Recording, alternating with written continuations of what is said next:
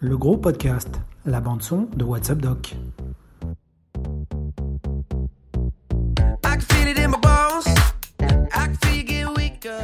Vous souvenez-vous lorsque la mort s'est présentée à vous pour la première fois, jeune médecin? Eh bien, c'est le sujet du gros dossier du WhatsApp Doc 45. C'est aussi le sujet de ce gros podcast, le premier du genre.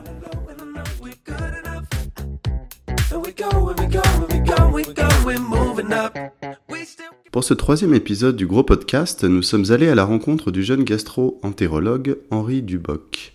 Romancier à ses heures perdues, c'est également un excellent conteur, notamment lorsqu'il s'agit d'évoquer le souvenir de son premier mort. Alors moi, mon premier souvenir de mort, parce que j'en ai vu quand j'étais étudiant, ça me choquait euh, pas plus que ça, c'était une circonstance euh, absolument terrible. Je suis de garde en cardio avec un interne que, personne ne pouvait blairer en fait.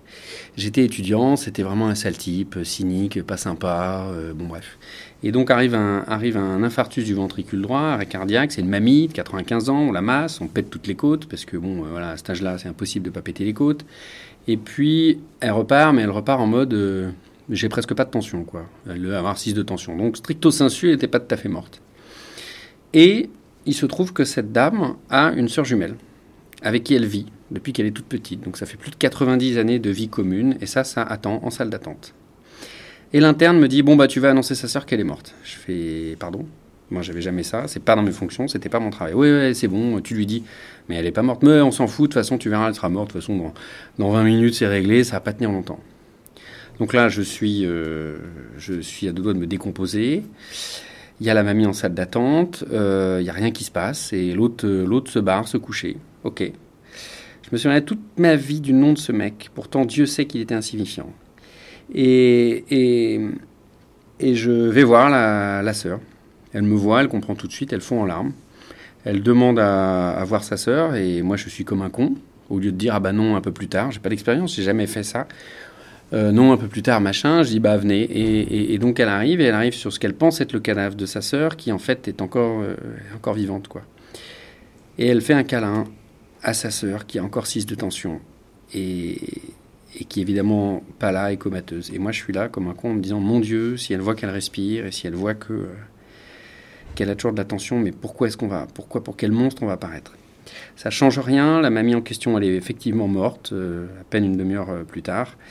Mais sur le fond comme dans la forme, ça m'a profondément bouleversé et traumatisé en me montrant qu'une profession qui est censée être euh, très attachée à l'humanité pouvait se comporter comme d'infâmes salopards. Un vis-à-vis de la, de la malade en elle-même. On ne dit pas que quelqu'un est mort quand il n'est pas mort, première chose. Et deuxième chose, vis-à-vis de la famille et puis vis-à-vis de moi. J'étais juste étudiant. Voilà, c'était il y a 20 ans. Je pense et j'espère que ce choses ont complètement... Euh, ou en tout cas sont amenés à complètement disparaître. Quels enseignements Henri Duboc a-t-il tiré de ce premier mort? Si cet événement a laissé place à un sentiment d'amertume, il est aussi à l'origine d'une prise de conscience. J'ai compris ce que c'était que la responsabilité, même si elle m'a été imposée, que la demande n'était pas adaptée. Euh, je me suis vu dans le moment où il fallait que je, fasse un truc que j'aurais pas dû et que j'avais pas envie de faire. Ça m'a familiarisé avec le fait qu'il y aurait des choses difficiles et que ces choses viendraient pas forcément, ne seraient pas forcément naturelles. C'est difficile de voir un gamin euh, mourir d'un cancer du pancréas à 30 ans. Euh, c'est presque pas naturel, mais c'est pas de chance. Là, on m'avait mis dans une situation dans laquelle j'aurais jamais dû me retrouver. Quelques années plus tard, Henri Duboc a trouvé des mécanismes de défense pour affronter la mort et intégrer le fait qu'il était aussi normal de mourir. Avant, euh, vous étiez gamin, vous perdiez vos, vous perdiez rapidement vos parents, quoi. Voilà, à 40 piges, c'était au revoir. C'était ça l'espérance de vie. Et encore, c'était pas mal. Et puis après, il est devenu normal de perdre ses grands-parents. Là, j'ai des malades. J'ai des, familles, les gens ont 50 piges et, ils perdent leurs grands-parents ou ils perdent un proche pour la première fois à 50 ans. Ici, c'est complètement qu'est-ce qui se passe? C'est pas naturel, c'est bizarre, ça leur semble étrange alors que c'est l'ordre des choses. Et on a des gens totalement déboussolés et incapables de réagir correctement, avec des réactions des fois violentes, des fois complètement disproportionné, ou c'est de votre faute, vous êtes un salaud, machin, etc. Il arrive, du vélo, oui, d'accord, mais il a 98 ans, alors il fait du vélo, il tombe une fois, au revoir, il se relève plus, quoi. C'est malheureux, mais c'est comme ça. On a oublié la caducité de l'existence.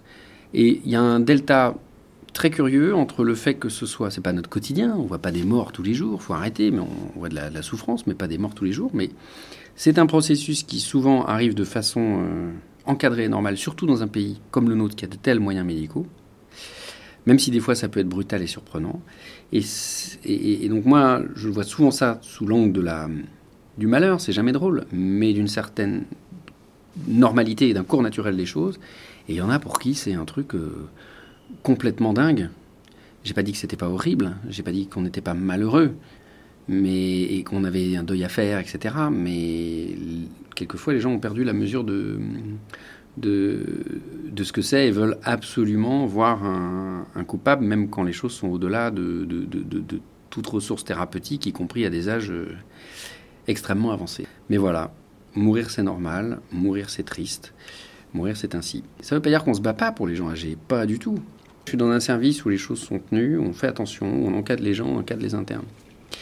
Et donc, euh, il y a une règle, on ne sort pas de l'hôpital, quitte à ce que ce soit nous les chefs, euh, les plus âgés qui restions plus tard, si les choses ne sont pas cadrées, si on n'a pas donné à l'instant T au moment de partir, toutes les chances aux malades, et que tout ait été fait de façon correcte.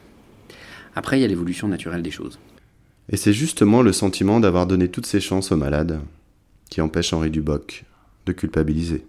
Je fais en sorte de ne jamais être en mesure de dire on aurait dû faire comme ça, ou en tout cas on n'a pas fait assez. Et à partir de ce moment-là, je ne me sens pas coupable de quoi que ce soit euh, si, euh, bah, si la nature reprend ses droits. Le gros podcast, la bande-son de WhatsApp Doc. Retrouvez notre gros dossier dans notre dernier magazine print WhatsApp Doc 45 ainsi que sur notre site internet whatsappdoc-lemag.fr. Voilà, c'était le premier épisode de notre gros podcast, Le médecin et la mort. À très bientôt.